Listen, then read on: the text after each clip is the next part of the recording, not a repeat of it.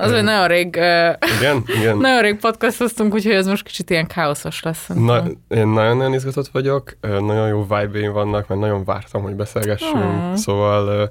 Egyébként nem szoktunk beszélgetni, igen, csak igen. amikor beülünk ebbe a stúdióba, úgyhogy... Igen, na konkrétan, de hogy, de hogy így unironikusan így ezen gondolkoztam, amikor jöttem bicikliről, hogy így, szóval, hogy nem csak a nem szoktam beszélgetni, hanem úgy általában nem marad időm beszélgetni már emberekkel ezekről a témákról, így másról, igen, munkáról persze, fú, rengeteget, de, de ezekről nem, és nagyon örülök, hogy ez újra indul, újra fogom eskü követni az aktuál politikát.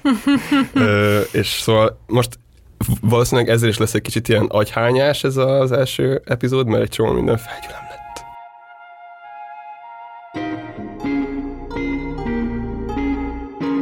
Sziasztok, én Csepreg Dávid vagyok. Én pedig Schulz Nóra. Ez itt a belépési küszöb, ez itt a negyedik évadunk első adása. Negyedik évad, nem ne, semmi. Nagyon durva, amúgy uh, lassan már tovább fogjuk ezt csinálni, mint egy kormányciklus. Rosszabbul podcastelünk, mint négy éve, um, stb. stb. stb. majd még kitálok ilyen dolgokat. Szóval itt vagyunk egy ilyen nyárzáró beszélgetésnél, Igazából nagyon vicces, hogy tavaly ilyenkor, amikor elkezdődött az évad, akkor szerintem már neocitránoztam. Most meg még rövid gatya, Igen, izé, tényleg. Nagyon durva, nagyon meleg van még Egészségesek mindig. vagyunk. igen. Hát 30 fokba kicsit ciki lenne. Könnyebb, igen. igen, igen. Um, miről fogunk beszélgetni, Nóra? Hát sok mindent hoztunk, szerintem ilyen össze-vissza témákat egy kicsit. Um, egyrészt szerintem, hogy picit mi is így visszaszokjunk a műsorkészítésbe, másrészt arra gondoltunk, hogy hogy a hallgatóinkat, titeket is lehet, hogy um, érdekelne az, hogy csak kicsit így csacsogjunk, uh-huh. és akkor ezzel kapcsolatban az elmúlt pár hónapról fogunk beszélgetni, közéleti, kulturális, politikai vonatkozásaiban, meg hogy így mi, minket mi foglalkoztatott igazából így a nyári hónapok alatt, úgyhogy ha ez érdekel titeket, akkor maradjatok velünk, és hogyha támogatni szeretnétek a Partizánt, akkor mindenképpen nézzétek meg a podcast leírásában található információkat, és ott megtaláltok minden linket és tudnivalót ezzel kapcsolatban. Még egyetlen egy disclaimer, mindjárt jön az intro eskü, amit már mindannyian vártatok hónapok óta. lehet, hogy észrevettétek, de van saját RSS csatornánk, a, ami azt jelenti, hogy mostantól fel tudtok iratkozni a podcastre külön a kedvenc podcast alkalmazásatokban, de ne aggódjatok, a Partizánon is meg fogunk jelenni, de azt ajánljuk, hogy ha szeretnél értesítést kapni az új belépési köszöbb epizódról, akkor iratkozz fel, és nem maradsz le semmiről. Az az ember, aki azt mondja, hogy nincs különbség bal és jobb oldal között, az jobb oldali.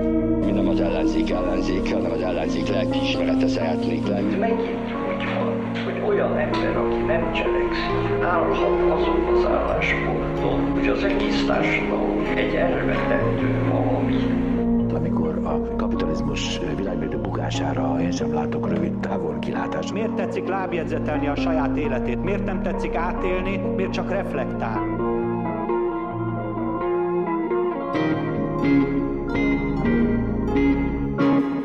Szerintem beszéljünk egy kicsit arról, hogy hogy vagyunk, meg hogy mik a terveink az évadra, és igazából itt az egyik, amit én el akartam mesélni, az az, hogy visszatérünk arra, hogy két hetente lesz belépés küszöbös tartalom, aminél alapvetően Egyrészt azért is, mert azt gondoljuk, hogy így mi is kicsit rendszeresebben és, és jobban benne maradunk a flóban, másrészt pedig nyilván van egy olyan része is, hogy az algoritmus, meg ahogyan működnek ezek a podcast alkalmazások, szeretnénk, hogyha minél többekhez elérnének ezek a műsorok, ez nem titok, nem azért csináljuk csak, hogy magunkat szórakoztassuk, hanem, no. hanem, hogy, hanem hogy tényleg azokhoz legalábbis, akik szívesen fogyasztanának ilyen típusú tartalmat, ahhoz megnöveljük az esélyét, hogy eljusson. Úgyhogy két hetente lesz belépési küszöbös tartalom, és ez úgy fog kinézni, hogy mindig az A hét, vagy nem tudom, az, az A ö, adás az valamilyen hosszabb beszélgetés lesz, vagy Dávid és köztem, vagy pedig egy meghívott vendéggel, és rákövetkező két hétre pedig a B hét, vagy nem tudom, az pedig valamilyen rövidebb tartalom lesz, ami nem feltétlenül egy struktúrált beszélgetés, hanem akár a Dávidnak vagy nekem egy tartalomajánlóm, egy, egy felolvasás, egy, egy rövidebb gondolat, úgyhogy, vagy egy rövidebb beszélgetés köztünk, valami kicsit aktuálisabb akár, úgyhogy erre számítsatok majd, és akkor két hetente, ugyanúgy szombatonként reggelente lesz belépési küszöb. És igazából szerintem arról még kicsit ezt mesélsz, Dávid, hogy te milyen érzésekkel, meg gondolatokkal érkezel be ebbe az ősz évadba? Aha, ö, nagyon szívesen. Köszönöm a kérdést. Én nagyon optimista gondolatokkal és érzésekkel érkezem ebbe az évadba. Őszintén, gond, vagy őszintén érzem azt, hogy hiányzott beszélgetni, meg hiányzott az, hogy, hogy különböző területeket feltárjak, akár készülés során, podcastekre, stb. Szóval ez tök jó lesz, és nagyon izgatott vagyok a két hét miatt is. Ugye eleinte, vagy szerintem azt is ebbe vallhatjuk, hogy eleinte azért döntöttünk a három hét mellett, mert hogy az ilyen hosszabb beszélgetésekre kellett egy kicsit több idő felkészülni, megszervezni a vendégekkel, stb. Mm, De most uh, kicsit mobilabban fogjuk fel, vagy mobilisabban, vagy rugalmasabban? Rugalmasabban. Igen, na ez a magyar szó. Igen, az anglicizmusok azok megint itt vannak. Bocsánat. Uh, szóval sokkal rugalmasabban fogjuk ezeket felvenni, és uh, és amúgy nekem az hiányzott korábban, hogy egy-két ilyen aktuális gondolatfoszlányokat megosztuk valahol, mert Facebookra nem nagyon posztoltunk, meg nem indítottunk ilyen, ilyen felületeket, és az, hogy két hetente lesz egy ilyen rövidebb, vagy pontosabban négy hetente lesz egy ilyen rövidebb lehetőség arra, hogy megosztunk egy-két gondolatot, az nekem tökre tetszik, és akkor ezzel, ezekkel az ilyen rövidebb gondolatfoszlányokkal nem kell terhelni az, a, az ilyen fókuszáltabb epizódokat. Na, ezek az ilyen Igen. nagyon technikai dolgok talán, de az, hogy amúgy milyen évet látok magunk előtt, ilyen politikailag, meg társadalmi, mit tudom én, az ettől relatíve független, de ez, arról is fogunk majd beszélni. Összességében, összességében tartalomgyártóként én nagyon örülök, hogy újra itt vagyunk. Igen. És te hogy érzed magad, Nóra? Jól, én is igazából egészen felszabadultam, meg kipihenve érzem magam ahhoz képest, ahol befejeztük az előző évadot, vagy így nyilván ahhoz próbáltam így, vagy abba próbáltam így visszahelyezkedni most, hogy akkor így hogy voltam, meg miben voltunk, és szerintem az így nem titok, hogy, hogy a politikai ö, részvételünk miatt egy ilyen nagyon erős ö, terhelés alatt voltunk igazából februártól június-júliusig, ami gyakorlatilag lefedi a belépési küszöb harmadik évadának nagy részét Igen, igen, is. igen.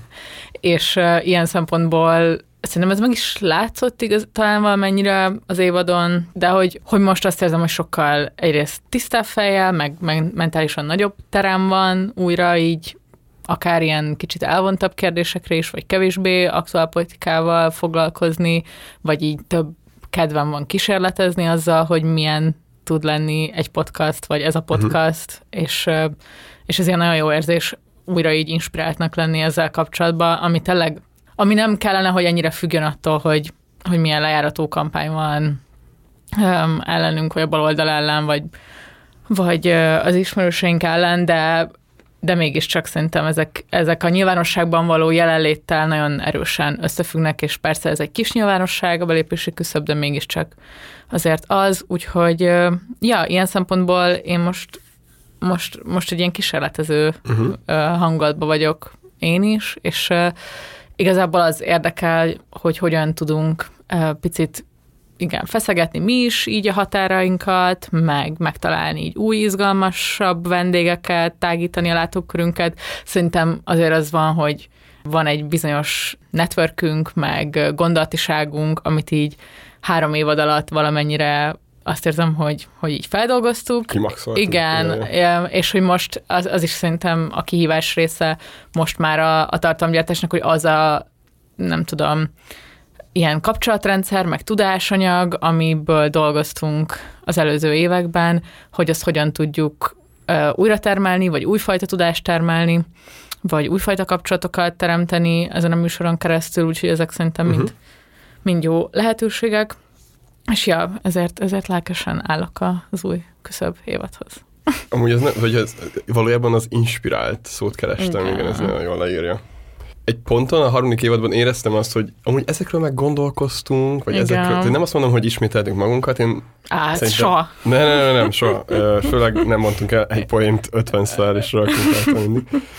De hogy, de hogy igen, szóval hogy ez az, az, hogy így lefettünk nagyon, vagy azt a közeget, meg azt a gondolatiságot, ami, ami ahonnan jöttünk, azt lefettük, azt tökre éreztem. Ez nem olyan azt, hogy, hogy így mindent így nagyon-nagyon jól tudunk, vagy hogy mindent nagyon jól átadtunk, hanem szerintem pont az, az, az lesz most az izgalmas, hogy hogyan próbálunk az ilyen mainstream felé kicsit jobban kacsingatni, uh-huh. és a mainstream értelmezésén, meg a mainstream való ilyen kölcsönhatásokon keresztül hogyan tudjuk átvinni ezt a gondolatiságot ö, oda is. Amire Igen. amúgy voltak már kísérletek korábban, de inkább így elszórtam. Igen, és szerintem ez is nagyon izgi, meg az a része is, hogy most már szerintem a politikai nihilnek egy olyan mély gödrében vagyunk, hogy ez is ilyen felszabadítóan hat. Tehát, hogy... ö, Már mint a, már mint a, a mi. Ja, Ma-. Hát úgy, én azt hiszem, hogy a magyar, nem tudom, közbeszéd, politikai szereplők tekintetében Ja, én egy olyan szintű lemondást és elengedést látok, ami... Ja, hogy a nihil felszabadít. Igen, igen. Ja, értem, értem. Értem. érted? Tehát, hogy az, Igen, hogy, igen. hogy a 22-es választások előtt mondjuk ott, Igen. ott még kampány hangulatban van az ember, Ja, vagy az elmúlt fél évben, ugye amiről beszéltem, hogy az ott más szempontból politikai nyomás, és ezért politikai keretben Ja, ja. voltunk, és most ezt teljesen azt érzem, hogy ö, így lehullott ö, ezen a nyáron rólam, vagy és, és nem is érzem igazából a, a politikai évadindulásnak ezt a típusú húzását, vagy, vagy gondolatformáló erejét, hanem pont azt érzem, hogy hát igen, elvileg elindulna a politikai évad, de én nem várok tőle semmit, se nem referenciája igazából az életemnek jelenleg, és akkor ez egy ilyen, ez is egy ilyen lehetőségként látom igazából.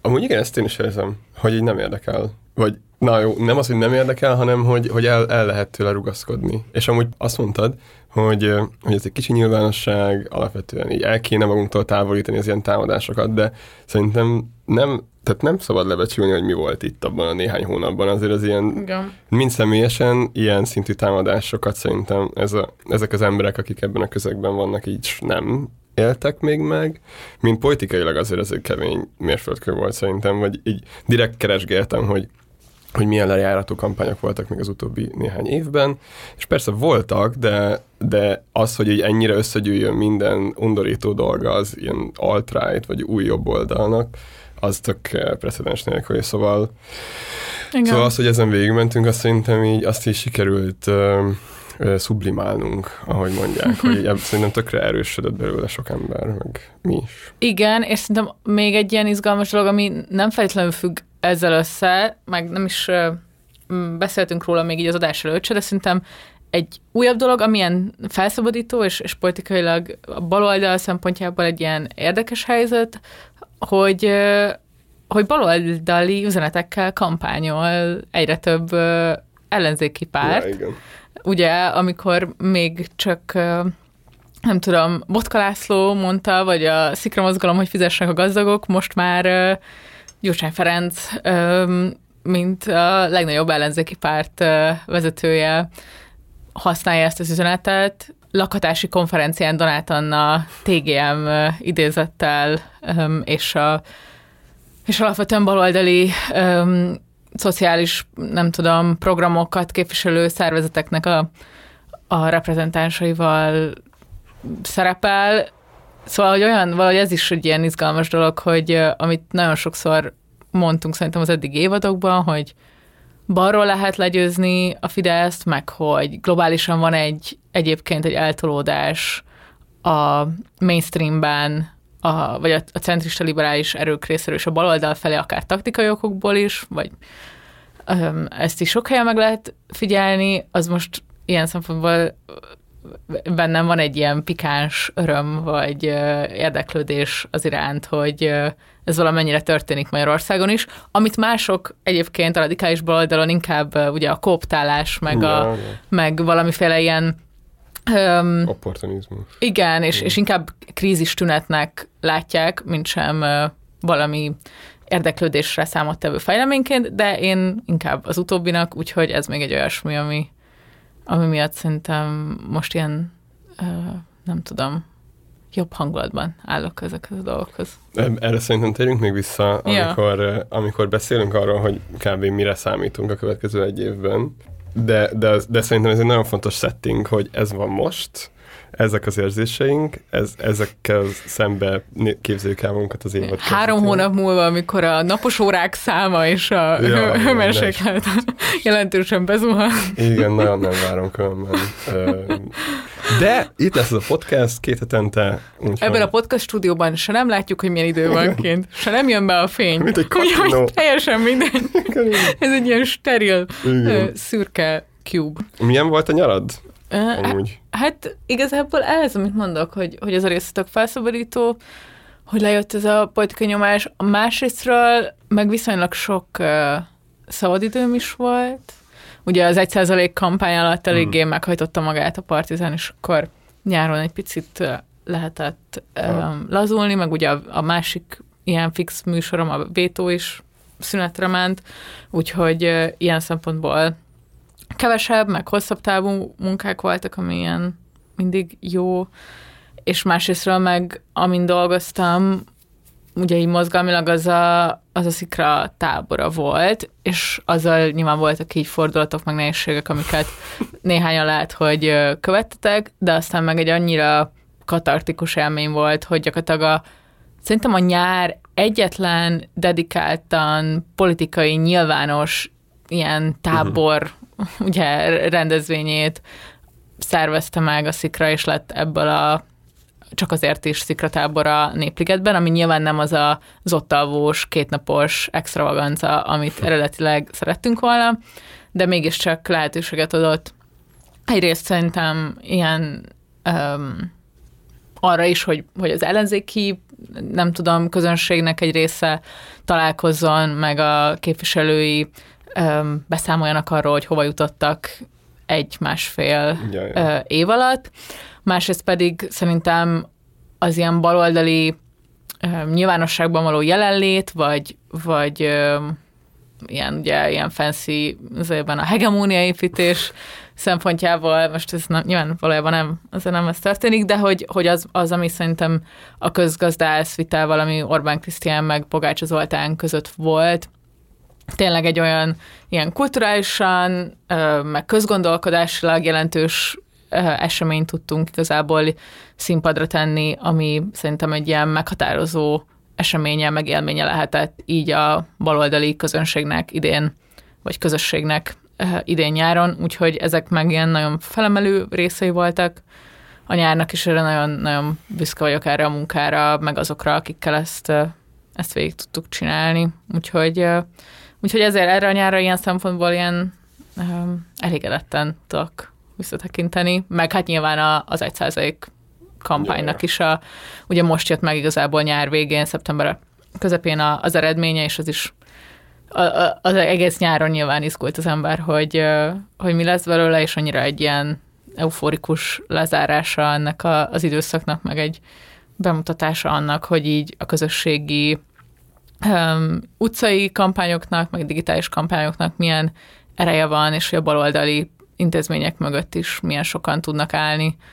Jobban ki lehet húzni magad baloldaliként, szerintem ilyen, ilyen, ilyen események, ilyen teljesítmények után, és szerintem így a 22-es választások óta ezek tényleg, ha azt nézzük, hogy, hogy a baloldali um, politikai, meg nyilvánosságbeli közösség mit rakott le az asztalra, azt szerintem mm, tényleg páratlan. Ebben egyetértünk. Ez, ez volt a kis kis morálbúzt Ja, ja. szövegem. Nem, Ja, de ez- mesélj te is. Na mindjárt beszélek erről a két, vagy beszélünk erről a két eseményről még, a, a, de először elmondom a nyaramat. Kevésbé volt, hogy mondjam, szóval, hogy kevésbé volt pihenős, azt érzem, és ha bár azt gondoltam, hogy nagyon sok könyvet fogok elolvasni nyáron, ez sajnos szintén nem történt meg, azonban elolvastam egy, egy nagyon jó könyvet, vagy számomra nagyon meglepő volt, kb. ilyen négy nap alatt végigrágtam magam, és uh, bevallom őszintén, ez Moldova Györgynek a Kádár János könyve volt. Wow. És biztosan lehet kritikával illetni ezt a könyvet, ezt a Havas Henrik ugye meg is teszi 2006-ban a tv Ús, az nagyon jó az a, az a tévéműsor. Igen, az, azt újra és tészta utána, az kemény volt, ö, szerencsétlen, szerencsétlen Moldova. Na de hát itt vannak az új proletárok. Hát a multiknál, mondjuk egy áruházi láncban dolgozóknál proletárabb, ki, kisrákmányoltabb, nyomorultabb réteg nem kell. Szóval az, mikor egy nő, egy pénztáros két szemet ki vécére, az nem proletár. Vagy be kell kötni a fejét pirosra, hogyha ha, havi baja van. Na most figyelj, ezt én értem, de, hát de ne ezzel foglalkozunk, újra. inkább foglalkozunk azon, ami, ami igazán fontos. Igen. Szocializmus, most piacgazdaság, kapitalizmus, stb. Mi az álláspontod? A Népszabadságban utolsó kommunistának neveznek. Hát ez... A Rab azt írja, hogy az utolsó előtti Kádár volt, meg az hát ez, utolsó. ez, ez a sorrend nagyon megtisztelő. Jó, figyelj, mi a, mi a véleményed a tulajdonosokról? Hát kérlek szépen a, a teljes A hazug... munkásokat hagyjuk. Miért, miért hagyjuk? Azért, mert arról, arról, arról Mert azért nem tudsz itt mondani róluk. Egyszerűen azért, mert a nyomor fokozódik, és egyszerűen keni, keni el a sajtó, és keni el. Hát három millió koldus országa lett megint az ország. Hát nem titok, és megy lefelé. Mindegy, e, e, semmi, tudok, semmiben nem értek egyet azzal, amit mondtál, de Nagyon helyes. lehetőséget nagyon, adtam arra, hogy elmond. Röstelném, röstelném, úgyhogy... Szevasz. Szevasz.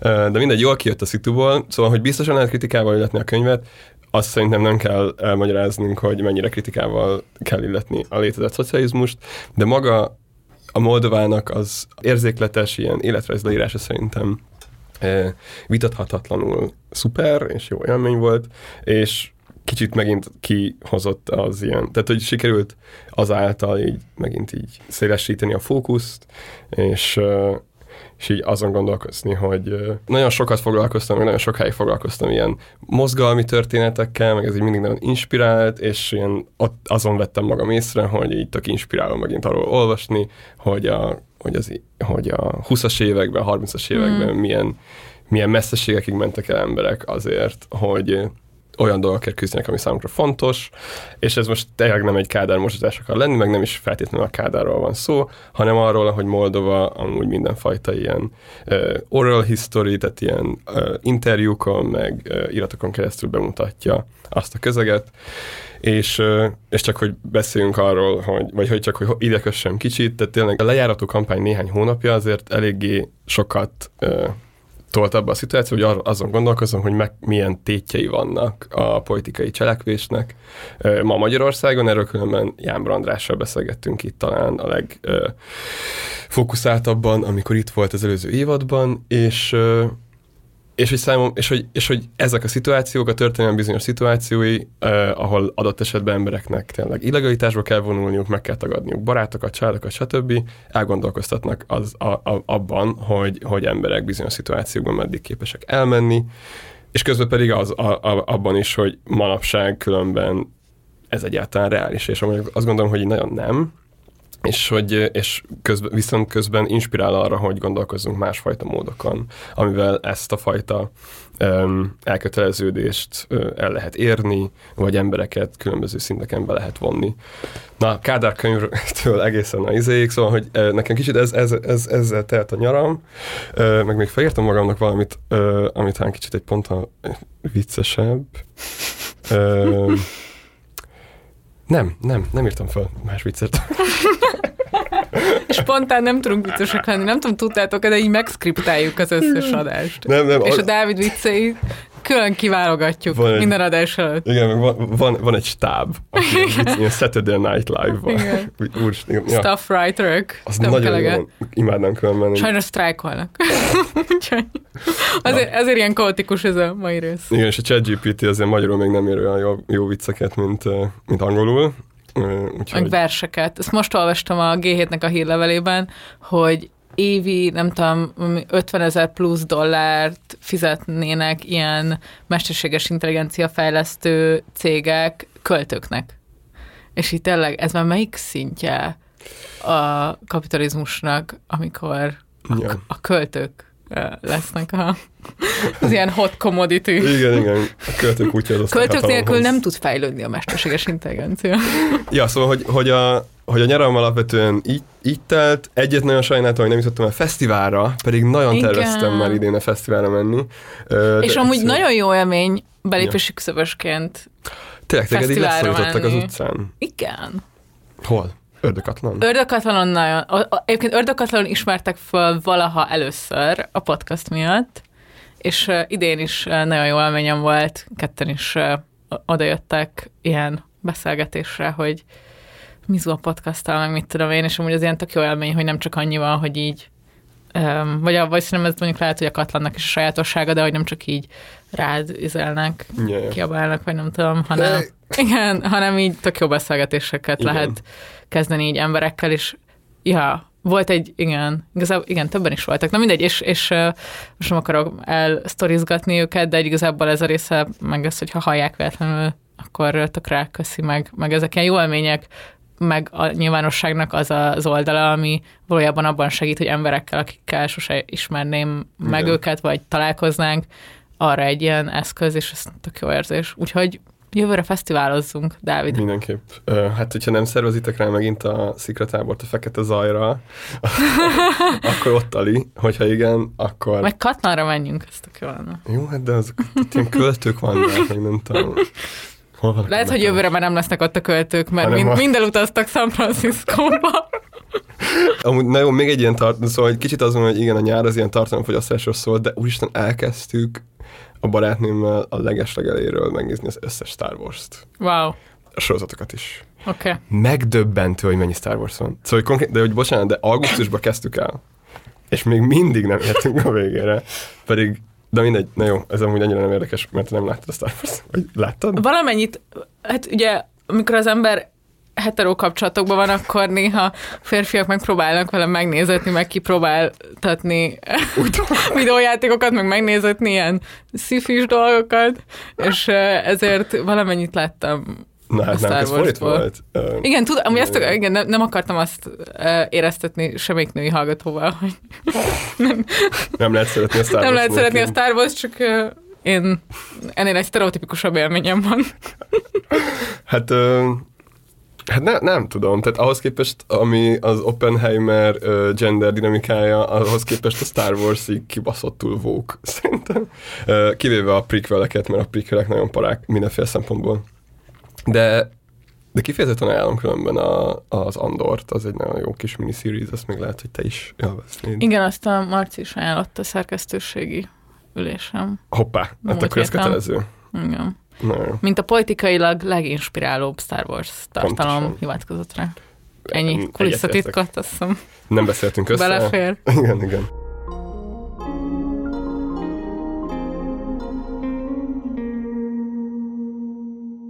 De még ezekről mesélj, Dávid, hogy neked volt-e olyan bulvárhír, olyan politikai történés, amit uh, kiemelnél? Jaj, de jó, jó emlékezhető, bocs, igen. Szóval, hogy um, amihez nagyon szeretnék kapcsolódni, az a szikratábor és az 1% kampány is. A szikratábor olyan szempontból, hogy én sem voltam felkészülve arra, hogy így mekkora társadalmi támogatottságot fog élvezni a szikra, amikor kiderül ez a hír. Amikor kiderült, hogy nem lehet oda menni táborozni, és így beszélgettünk arról, hogy mit lehet csinálni, akkor tök szkeptikus, voltam azzal kapcsolatban, hogy hát emberek most meg fogják finanszírozni azt, hogy Ú, mások én nagyon tudtam. De, várj, de na igen, de aztán, amikor ö, arra jutottunk, hogy ez egy nyilvános dolog lesz, akkor, akkor lett a píkje ennek az egésznek, és szerintem az volt a legnagyobb megerősítés ö, a követőink számára és a támogatóink számára is, hogy, hogy fogtuk ezt a lehetőséget, fogtuk ezt a támogatást, és egy tök könnyen elérhető dolgot csináltunk mindenkinek. Igen, Szóval- ingyenesen. Igen, szóval, hogy szerintem, szerint, én, én nekem nagyon jó élmény volt, nagyon szívesen áldoztam rá a szabadságaim utolsó napját, Öm, és és egyszerűen tényleg az, hogy egyre nem voltam felkészülve egyáltalán, hogy, hogy ekkora vissza, vagy ilyen, ilyen pozitív visszacsatoláskor fogunk kapni rengeteg embertől. És hogy emberek a saját pénzüket áldozzák arra, hogy kifejezzék azt, hogy ilyet nem lehet csinálni. Az meg.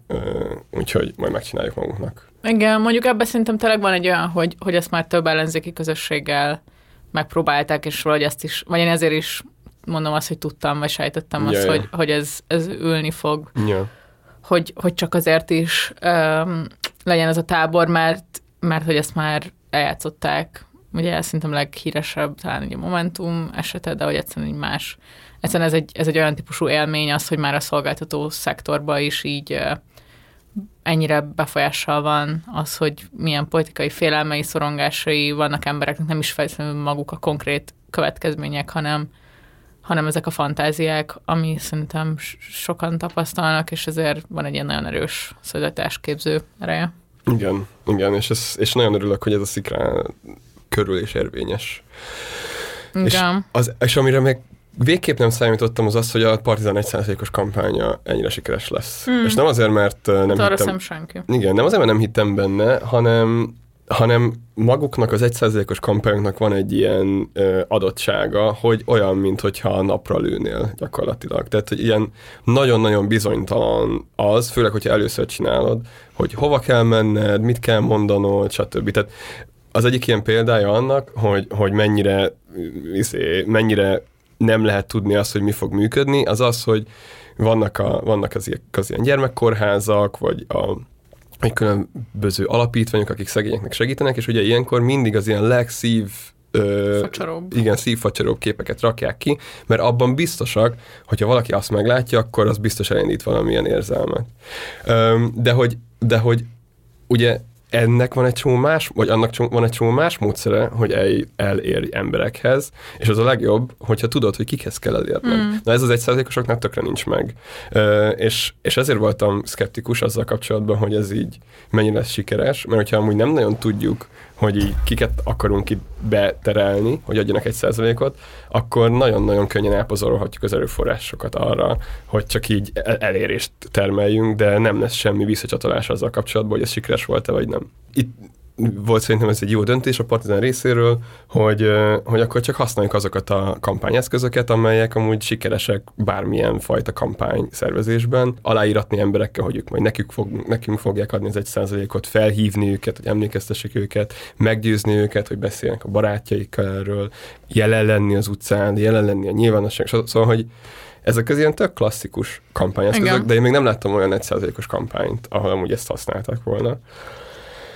Kivéve nyilván a telefonálás, meg ilyesmi. Öm, de azt tényleg nem láttam jönni, hogy ez, ez ilyen, ilyen mértékű ö, sikereket fog hozni. Ami azt érdemes lenne megnézni, és azt nem néztem meg, hogy mennyi új egy százalékosra lehet tippelni. Amúgy, amúgy jelentősen nőtt. Aha. Az, tehát, hogy ilyen százezres nagyságrendben azt hiszem, nem akarok hülyeséget mondani, de 3, 4 vagy 500 ezerrel nőtt idén Azt a- az egy százalékot felajánló emberek száma, úgy összességében. Durva. A, és így, én, mert én ezt megnéztem valamikor, Ja, ja, csak most el, bocs, hogy nem tudom pontosan beidézni, de hogy egy ponton megnéztem, hogy évekig csökkent Mhm. az, a, azoknak a száma, akik felajánlanak. Az összeg az nőtt, ami következhet abból, hogy vagyonosabb emberek, nem mit tudom én, Ja. öm, vagy úgy jönnek ki a, nem tudom, öm, a bérnövekedés miatt az, az, az SZIA százalékok, de hogy, hogy társadalmi szempontból az összeg mondjuk talán kevésbé is fontos az, hogy az összeg növekedjen, az sokkal fontosabb, hogy, Többen hogy van. több felajánló legyen, és hogy idén ez az, ami történt, és ez szerintem nem csak, szóval tényleg fontos azért is, mert így a partizánnal kapcsolatos percepció is úgy, hogy egyébként a független egy százalékot fogadni tudó más média szereplőknél is nőtt egyébként a legtöbbnél a felajánlások száma, meg összege is, meg az, hogy egyáltalán nőtt a felajánlások száma, azt szerintem azt is hozza magával, hogy nincs az a percepció, hogy egy szűkülő tortát osztottunk Persze, igen. el, és vettünk ki belőle a ö, magunknak. Ja, ja. Ez, ez is szerintem azért fontos. Nagyon, másrészt, igen, igen, igen. igen, másrészt meg, meg van az a része, hogy hogy ö, azt nagyon sokszor elmondtuk szerintem az ilyen egyszerzékos műsorokban is, ami volt olyan, amit szerkesztettem, meg, ö, meg amikor callcentereztünk is, szerintem te is, meg én is mindig elmondtuk, hogy ha, nem, ha már föl, mert az Ja, utolsó hetekben már volt, aki mondta, hogy másnak ajánlott, vagy ilyesmi, vagy hogy, ja, hogy azt mindig nagyon sokszor elmondtuk, hogy a lényeg az, hogy így felajánld, és hogy ennek alapvetően az az ilyen tényleg szerintem társadalmi üzenete van, hogy amiről tudunk demokratikusan döntést hozni forrásról, ami Magyarországon jelenleg néhány ö, helyi település ilyen közösségi költségvetési dolgán túl, igazából az egyszázalékos dolgok, akkor azzal így éljünk, és hogy ezt a fajta ilyen társadalmi részvételt növelni, még akkor is, hogyha civil szervezetei a szélső jobb oldalnak is vannak, és Van. önmagában az, hogy sok a felajánló, az még nem jelenti azt, hogy progresszív célokra megy, de mégis az, hogy ez egy a demokratikus folyamatokba való beleszólás, bekapcsolódás, egy mozzanata, az szerintem vitathatatlan, és hogy ez, ez az értéke is volt szerintem ennek az egész kampánynak. Hát meg nyilván médiánál azt tudod úgy tudod lemérni a legitimitását, hogy hányan néznek, meg hányan követnek, meg hányan adományoznak. Hát Azt mások fajta- máshogy mérik el, az is, hogy mennyi, mennyire drágán tudsz eladni egy hirdetést. Ugye, Öm. ahol, ahol piaci alapon működik. Ja, persze, igen, igen, igen. De hogy, és különben, tehát az is egy jó mérőszám, ö, azt is figyelni kell, de hogy, de hogy ha, egy, ha így demokratikusan gondolkozunk, meg tényleg úgy értelmezzük a médiát, ami, ami nem csak, aminek nem csak fogyasztói vannak, hanem egy közössége, vagy egy közege, akkor ez szerintem egy nagyon-nagyon jó próbája ennek a legitimációs kérdésnek, és ezen eléggé eléggé durván átment a partizán. Hát ja, Szerintem. főleg most, hogy ugye a szuverenitási Ja, ja. azért belát, hogy, hogy uh, itt a médiák, uh, médiatér is érintve lesz. Ja, de hát meg szerintem azt is mondjuk el, hogy, hogy így a mi hallgatóinak is köszönjük, hogyha Na, ha úgy döntöttek, hogy felajánlják, szerintem itt is promóztuk az 1% kampányt. Hát a, a, ki- a kis félperces bemondóddal. Ja, Mindegy, az meg minden podcastban benne volt, Igen. és, és ezt tényleg komolyan gondoljuk, hogy ez a mi munkánkat is teszi lehetővé igazából, meg, meg azt a a fejlődést, amiben az egész szervezet van, és ideértve a podcastokat, úgyhogy nagyon köszönjük nektek. Igen, nagyon köszi. De még nem megyünk el, folytatjuk. A belépési küszöb negyedik évadának első adását.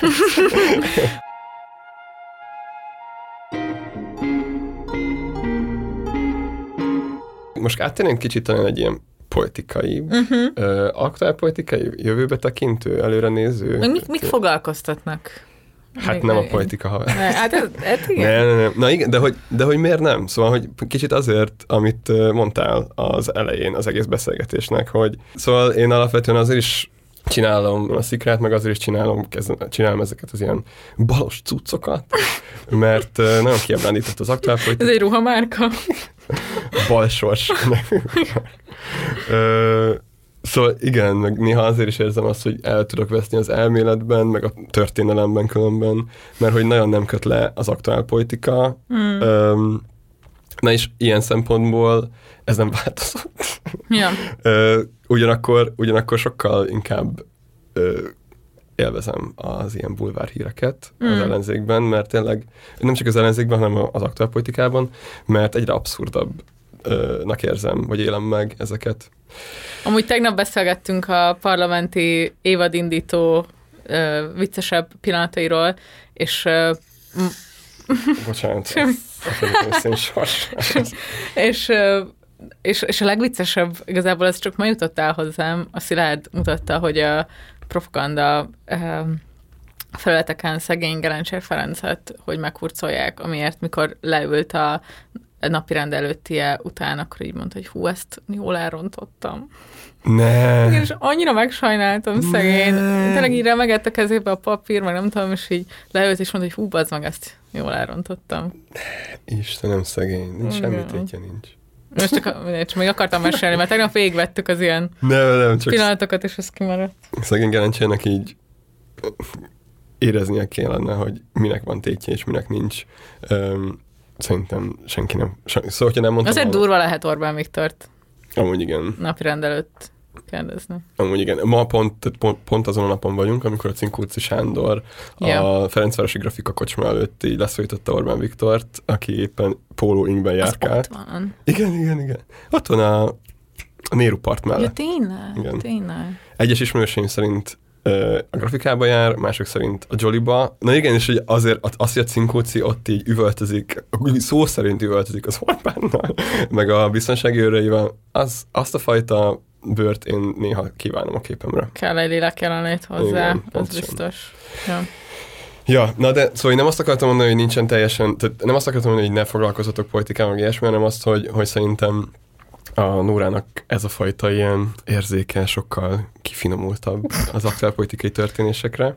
Még most pont én is azt mondtam el, hogy mennyire nem érdekel, de... Jó, de azért tudjuk, hogy te fogod hozni az összes bulvárt, meg az összes volt a következő év, az évad további részében is. Amúgy, ha már ilyen politikai bulvár, meg ilyesmi, hogy még nem a jövőben, hanem még a nyárra, hát szerintem az egy ilyen földtörténeti esemény volt, amikor a hatházi felvette az Orbánt, hogy így, hogy így oltogatja őt. Arra emlékszel?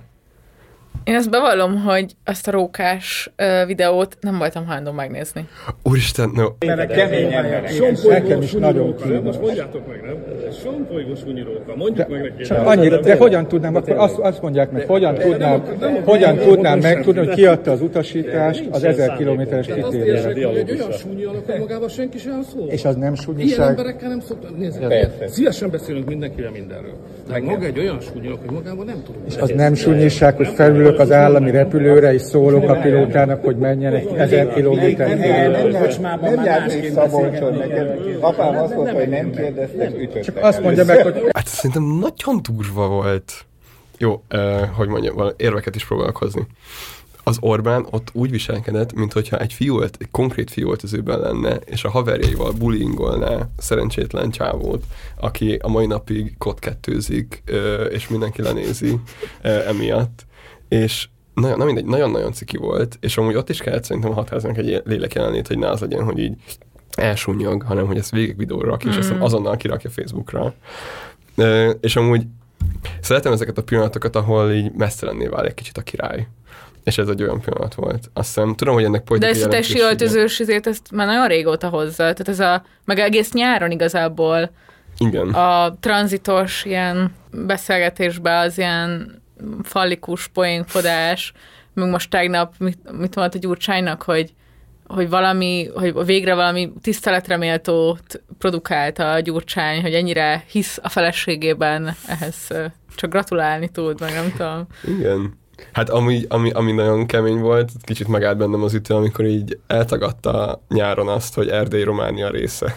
Ja. Kicsit így elengedik. Azt, igen, azt, azt érzem, hogy kicsit elengedi magát egyre jobban, meg egyre több értelemben.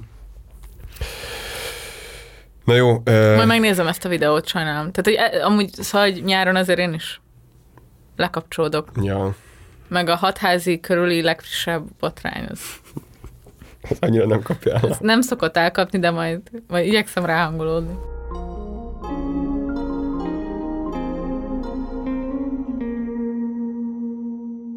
Na és akkor kicsit beszélgessünk még talán fókuszáltabban arról, hogy amúgy miről szoktunk agyalni mostanában, vagy miken pörgünk mostanában, vagy van még valami ilyen fiatalos szó?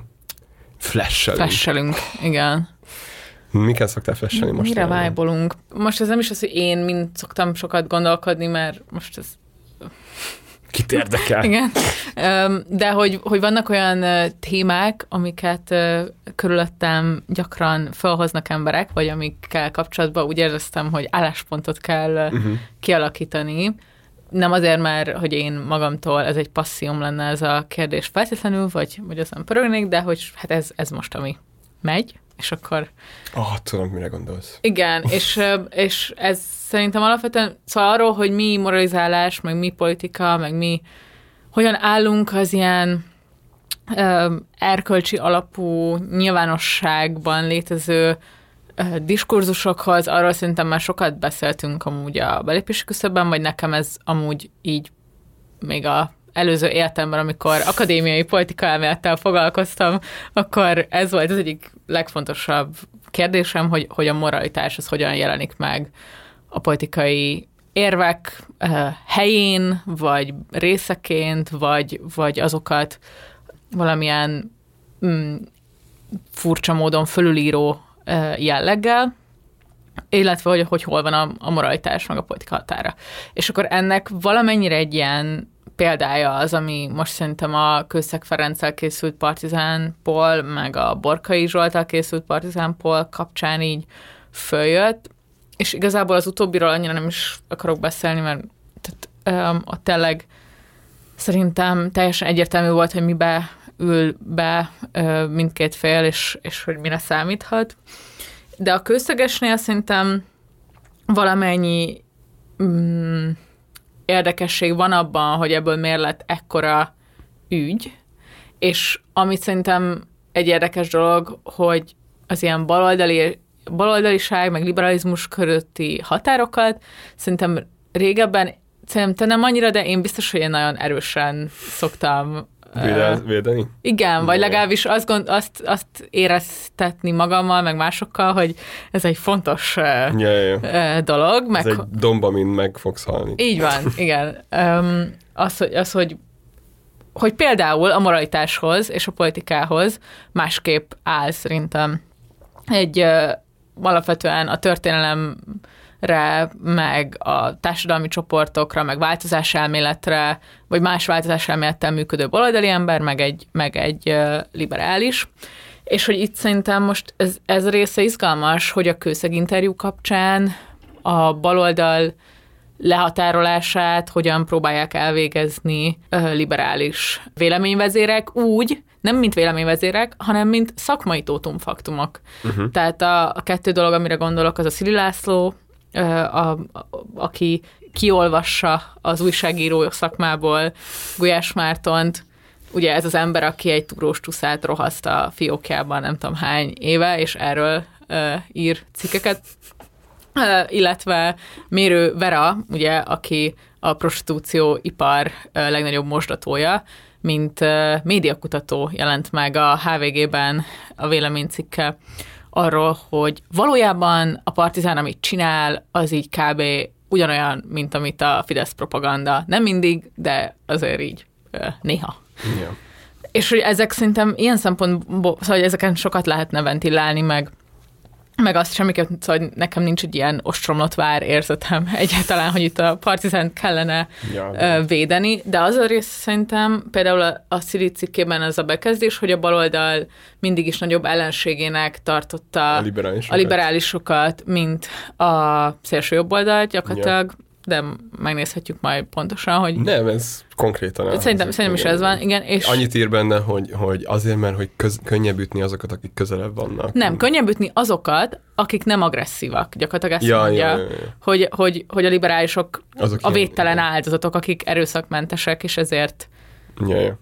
um, könnyű ütni őket. Amúgy azt említsük meg, hogy kettő hosszú cikket is Ja, szentelt. Jó, én most a szívi- Ez a másodikról van már, igen. Mindkettő P van mögött van sajnos. Ja, és hogy, hogy ez a része szerintem egy izgalmas dolog, hogy hogy, vagy erre így próbáltam valamennyire önreflexiót ö, gyakorolni, hogy mennyiben teremtjük meg magunkat a baloldallal azonosító emberek azt az érzetet, hogy jobban zavar minket a liberális véleményformáló vagy, vagy rendszerváltó elit, mint az Orbán rendszer, Uh-huh. Mert hogy nagyon sokszor az Orbán rendszernek a politikai működésével kapcsolatban, ha azt tényleg így elemezzük, hogy mennyire hatékony, meg, meg mennyire egy, egy jól bejáratott képezet, vagy mit tudom én, nagyon sokszor úgy tűnhet, hogy az a reálpolitikai állásponttól levő baloldal az valahogyan megértő az Orbán rendszerrel, míg, míg más mércét alkalmaz, vagy egy nagyon erős számonkérő jellege van a, a liberális elittel kapcsolatban. Na mindegy, szóval ezen gondolkodtam, de hogy igazából, ha így belegondolok, akkor szerintem ez, ez a fajta konfliktus most már sokkal erősebben van gerjesztve szerintem a baloldal felé, mint a baloldalról. Vagy bennem is ez ilyen jelentősen kevésbé buzog, Ja, ja, ja. mint korábban, és nyilván ez részben azért is, mert azért valamennyire ezek a, az arcok, akiknek tényleg mély felelőssége van abban, hogy az Orbán rendszer kialakult, azok egy ilyen százszó szerű, ilyen tényleg jelentéktelen és lehangoló eseményt tudnak összehozni, míg a kortárs baloldali közeg azokat az eredményeket tudja felmutatni, amikről már eddig beszéltünk. Igen, én is azt érzem, hogy tehát a szilicikken éreztem ezt ö, nagyon-nagyon közvetlenül, hogy ez egyfajta ilyen utódvét harc, egy, egy olyan közegnek a pereméről, aminek, amely közeg így éppen hanyatlóban van, mind kulturális ö, hegemónia, mind, ö, mind akár erőforrások szempontjából, és a közeg által elért emberek pedig hát szépen lassan így terelődnek balra, mint ahogy maga az egész mainstream is terelődik Igen. balra, és ilyen szempontból ez egy ilyen kapuőr megjelenés volt számomra. Tehát, hogy maga, ma, tehát ezek a reakciók erről az oldalról szerintem, szám, szerintem kicsit ilyen kapuőr ízt hagynak maga után. Én amúgy nem akarok számon semmit, nyugodtan ír, írják meg ezeket a cikkeket. Én, én egyszerűen azt gondolom, vagy inkább azt érzem, hogy lehet, hogy néhány éve ezt ahogy talán te is mondtad, lehet, hogy ezt ilyen támadásként éltem volna meg, hogy hát bazd meg itt tíz élünk, Igen. és így tökre nem ez van. Most meg úgy érzem, vagy úgy élem meg, hogy ennek valójában nem lesz nagy hatása arra, hogy milyen folyamatok indultak be. Ez az a fajta turbulencia, az a fajta felhajtóerő, ami most megjelenik a mainstream-től balra, az emiatt nem fog csökkenni. És közben meg lehetőséget ad arra, hogy ilyen dolgokról beszélgessünk, vagy hogy jobban rávilágítsunk. Amiket az előbb mondtam, az szóval tényleg inkább az ilyen utó hatására, de hogy magában az interjúban a kérdezési stratégiáról ja, ja. szerintem lehet felvetni nagyon jogos kritikákat, meg föl lehet vetni, tehát hogy és itt egyébként szerkesztőségen belül, meg szerintem kifelé is emberekkel, amikor beszélgettünk erről, akkor én is elmondtam, hogy én egyébként pont amiatt, ami a politika filozófiai álláspontom, hogy ilyen szavakat használjak, amiatt a moralizáló kérdéseket a partizán politikai interjúk gyenge részeinek tudom érezni, és azért érzem kontraproduktívnak, nem azért, mert um, illegitimnek vagy erkölcstelennek tartom ezeket a kérdéseket, hanem azért, mert egy tök más szemüveget használ az, aki egy egyén döntéseinek morális igazságát, vagy helyességét, meg az er, ezzel kapcsolatos reflexióit kutatja, meg más az a szemüveg, amikor mondjuk például egy um, nem tudom, 90x éves emberen keresztül próbáljuk megérteni, hogy a post 68-as liberális értelmiség miért működtetett olyan szexuális gyakorlatokat, amiket a mai baloldali fiatal közeg szexuális, morális erkölcse az alapvetően vállalhatatlannak tart, és hogy ez, ez, ez a, mondjuk például ebben a témában fölmerül-e, hogy ez egy kitekintés, hogy ez egy nemzetközi tendencia, hogy, ja. hogy a balliberális értelmiség ikonjai azok, mint Michel Foucault, meg Simone de Beauvoir, meg Sartre, Sartre akár a tanárdiák kapcsolatokat hogyan gondolták, hogyan működtették átszexualizálva, akár egyébként fiataloknak a szexualizálását mennyire tartották elfogadhatónak, vagy, vagy pont uh, ilyen progresszíven tabu döntögetőnek akár. És hogy, hogy kinyitjuk -e ezeket a perspektívákat, vagy abban, vagy bele, és, és akkor viszont tud egy értékes, akár ideológiai vita is lenni, vagy generációs töréseket megmutató dolog lenni, meg a kőszegnél tágabbra nyitja a perspektívánkat, és ránézhetünk arra, hogy ez hogy működött a, a rendszerváltóban liberális értelmiségnél, vagy pedig beragadunk abba, hogy itt egy ember van túráztatva, vagy sem. Szerintem nem volt túráztatva, de hogy hogy mégiscsak, hogy, és egyébként, és hogy ezzel kapcsolatban szerintem van egy általánosabb dolog, hogy viszont ezt nagyon nehéz megértetni sokszor az alanyokkal is. Most nem azt mondom, hogy a kőszeg nem értette volna, de nagyon sokszor látom azt, hogy amikor valamilyen mondjuk politikai szereplővel uh-huh. próbál arról beszélni a Marci, hogy de miért nem viselkedtél úgy, miért nem csináltad jobban a, a szervezetépítést, vagy miért nem ö, álltál bele ebbe politikailag, vagy miért hoztad azt a, azt a stratégiai döntést, akkor az, azokra így nagyon nehéz ráhangolódni, és a nézőket is szerintem valamennyire ledobja, mert sokkal inkább prevalens az ilyen erkölcsi uh-huh. beszédmód az életünkkel kapcsolatban. Tehát azt, hogy, az, hogy taktikákról, stratégiákról, döntésekről, érdekekről, tört, marxista értelemben történelemről beszélgessünk, az egy sokkal szűkebb, nem tudom, értelmezési keret sokaknak, mint, mint, mint a morális, vagy sokkal nehezebben hozzáférhető, és szerintem ez, ez az ellentmondás, ez valamennyire feszíti ezt a műsorformátumot. Ennyi a... Szerintem ez egy kerek, kerekték. Én, nekem a... Mennyire volt hot?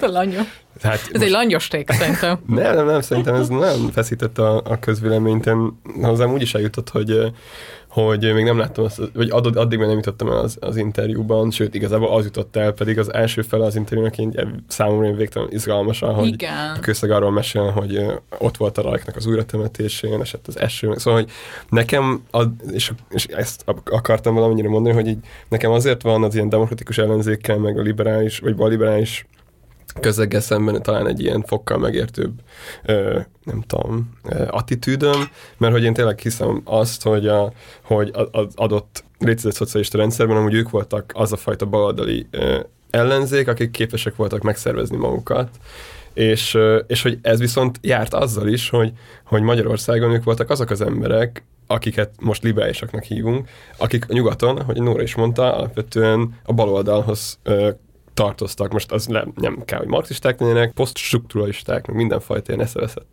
abstrakciókban hívő emberek, akik szemben nekem is megvan a kritikám, de hogy mégis egy, azt a fajta hagyományt érdemes ismerni, és a, talán a Fehér Renátónak az írásai azok, amik, amik amik tök jól rávilágítanak arra, hogy milyen ellentmondások feszítették ezt a közeget az eredeti hagyományaikhoz képest, hogyan nézett ki ez az egész egy olyan rendszerben, ami önmagát szocialistának hívta, stb. stb.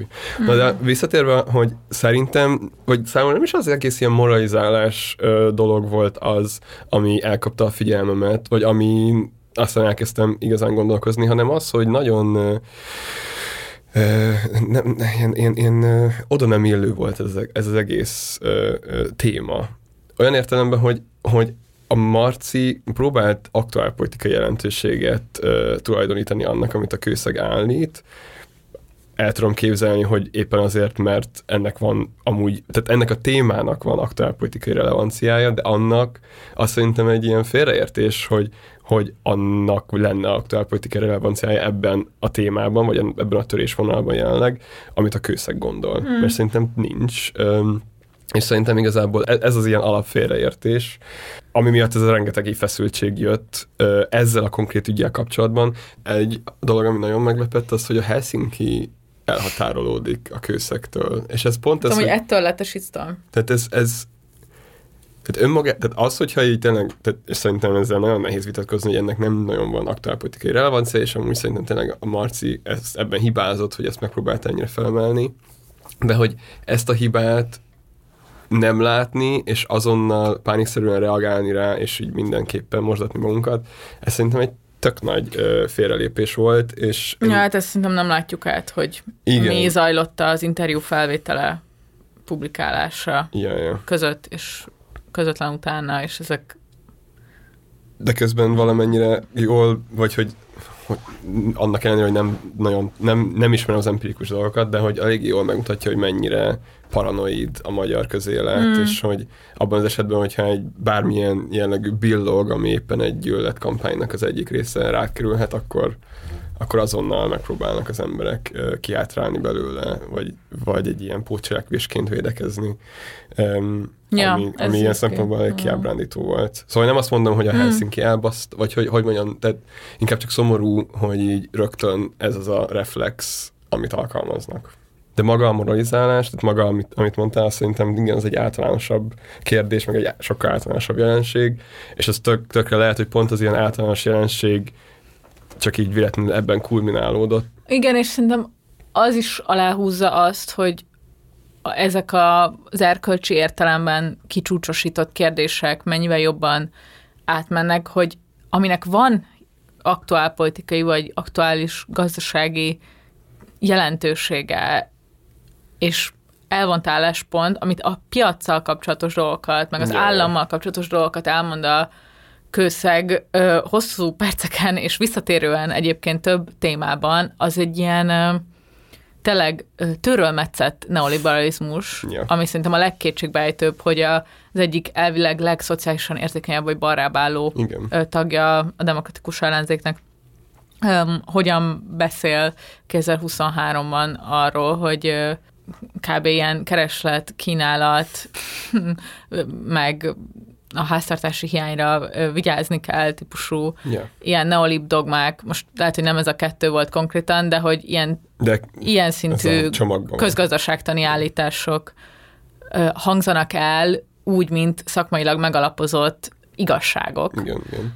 És szerintem az, hogy ez gyakorlatilag semmilyen kommentárt nem kapott egyébként, egyébként baloldalról se. Szerintem iszonyatosan felháborító gazdaságilag egy, egy nagyon sötét társadalom politikát indukáló gazdasági állítások hangzanak el, aminek igenis van aktuálpolitikai, meg gazdasági tétje abban a megélhetési válságban, meg lakhatási válságban, amiben vagyunk, és ennek semmilyen közéleti kommentárja nem születik, sem ö, támogató, sem elhatárolódó, sem számonkérő, sem semmilyen. Ja. És mintha az, ezek a, a pillanatok meg se történtek volna, úgyhogy ez valamennyire szerintem még, még inkább aláhúzza azt, hogy nézőknél is, médiamunkásoknál is, mindenhol ezek a szaftos, sikamlós dolgok, ezek mennek át, és nem a baloldali szempontból igazán fájó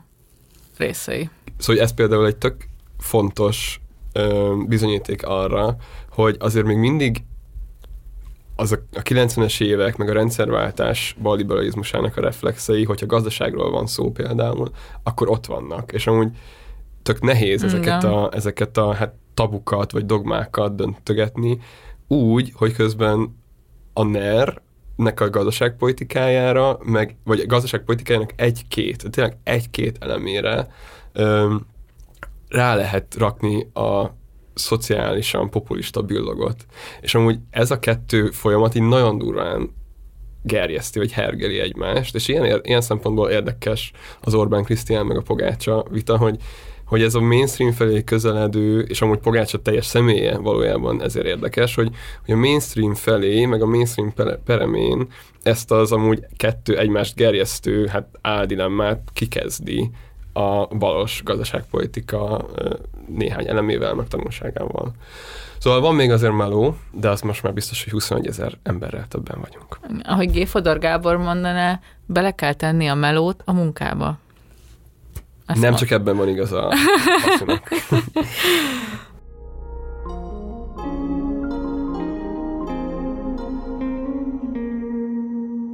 Jó, hát szerintem végül is ö, akkor mi is beletapicskoltunk ebbe a Igen. pocsolyába, aztán ö, írjatok nekünk, hogy ti mit gondoltok ezekről a kérdésekről, meg hogyha van bármilyen olyan téma ebben az évadban, amit szívesen hallanátok, hogy földolgozunk, vagy van olyan vendég, akit szívesen hallanátok a belépési küszöbben, már így megvan nagyjából az évadnak a terve, de így mindig nagyon örülünk, hogyha küldtök ötleteket, meg kérdéseket, úgyhogy továbbra is a belépési küszöb gmail.com címen, meg Facebook üzenetben, Instagram DM-ben, uh, szlájdoljatok a DM-jeinkbe, és keressetek minket, tökre örülünk. Ahogy a Dávid mondta az elején, fel tudtok iratkozni külön most már a belépési küszöb podcast csatornára, ami azért szuper, mert akkor, a, hogyha mondjuk a mi adásainkról semmiképpen nem akartok lemaradni, akkor ez külön a legtöbb ilyen podcast feedben elölhagyja mindig a legújabb adásunkat, és, nem, és csak a belépési küszöb új adásra írja majd fölül, úgyhogy most, hogy egy ekkora ilyen podcast birodalom ö, részévé váltunk a, Bal, bal, média. körülöttünk kinőtt így az elmúlt négy évben, arra gondoltunk, hogy ezzel a belépési küszöb hallgatását, fogyasztását kicsit megkönnyítjük nektek, úgyhogy, úgyhogy ezt használjátok. Um, ja, és nagyon köszönjük, hogyha tetszett ez a beszélgetés, vagy szeretitek a belépési küszöböt, akkor meséltek rólunk a barátaitoknak, ismerőseiteknek. Van több tucat régebbi adásunk, amik közül biztosan találtok olyat, amit esetleg tudtok ajánlani a különböző érdeklődésű ismerőseiteknek, úgyhogy ezt is nagyon megköszönjük, hogyha ezzel segítetek nekünk. Meg amúgy lehet, hogy észrevettétek már, de akkor már régen vége volt az előző évadunknak, amikor ez történt, de most már elérhető minden epizódunk YouTube-on is. Wow, tényleg? Igen, ami egy régi kérés. Én is elfelejtettem. Igen, igen, nagyon sok hallgatónak régi kérése. Szóval ott is egyrészt vissza tudjátok hallgatni, másrészt biztos van egy csomó ismerősötök, aki amúgy nem hallgat, vagy nem ilyen podcast ö, motorokon hallgatja ezek a dolgokat, hanem inkább YouTube-ot szokott nézni. Szóval tegyetek meg és küldjetek el három ismerősötöknek. Videó nincs hozzá, nyugi. Igen, igen. Amúgy az majd a következő lépés lesz, hogy lássatok is minket, miközben itt hadobálunk a kezeinkkel, meg ilyesmi. De szerintem, ja, de hogy a lényeg, hogy csekkoljátok le, Partizán csatornán ott megtaláltok mindent, és a többi podcastet is különben meg tudjátok most már ott hallgatni. És hát találkozunk két hét múlva. Találkozunk két hét múlva. Egy rövidebb beköszönéssel. Így van. Vigyázzatok magatokra, sziasztok! Sziasztok!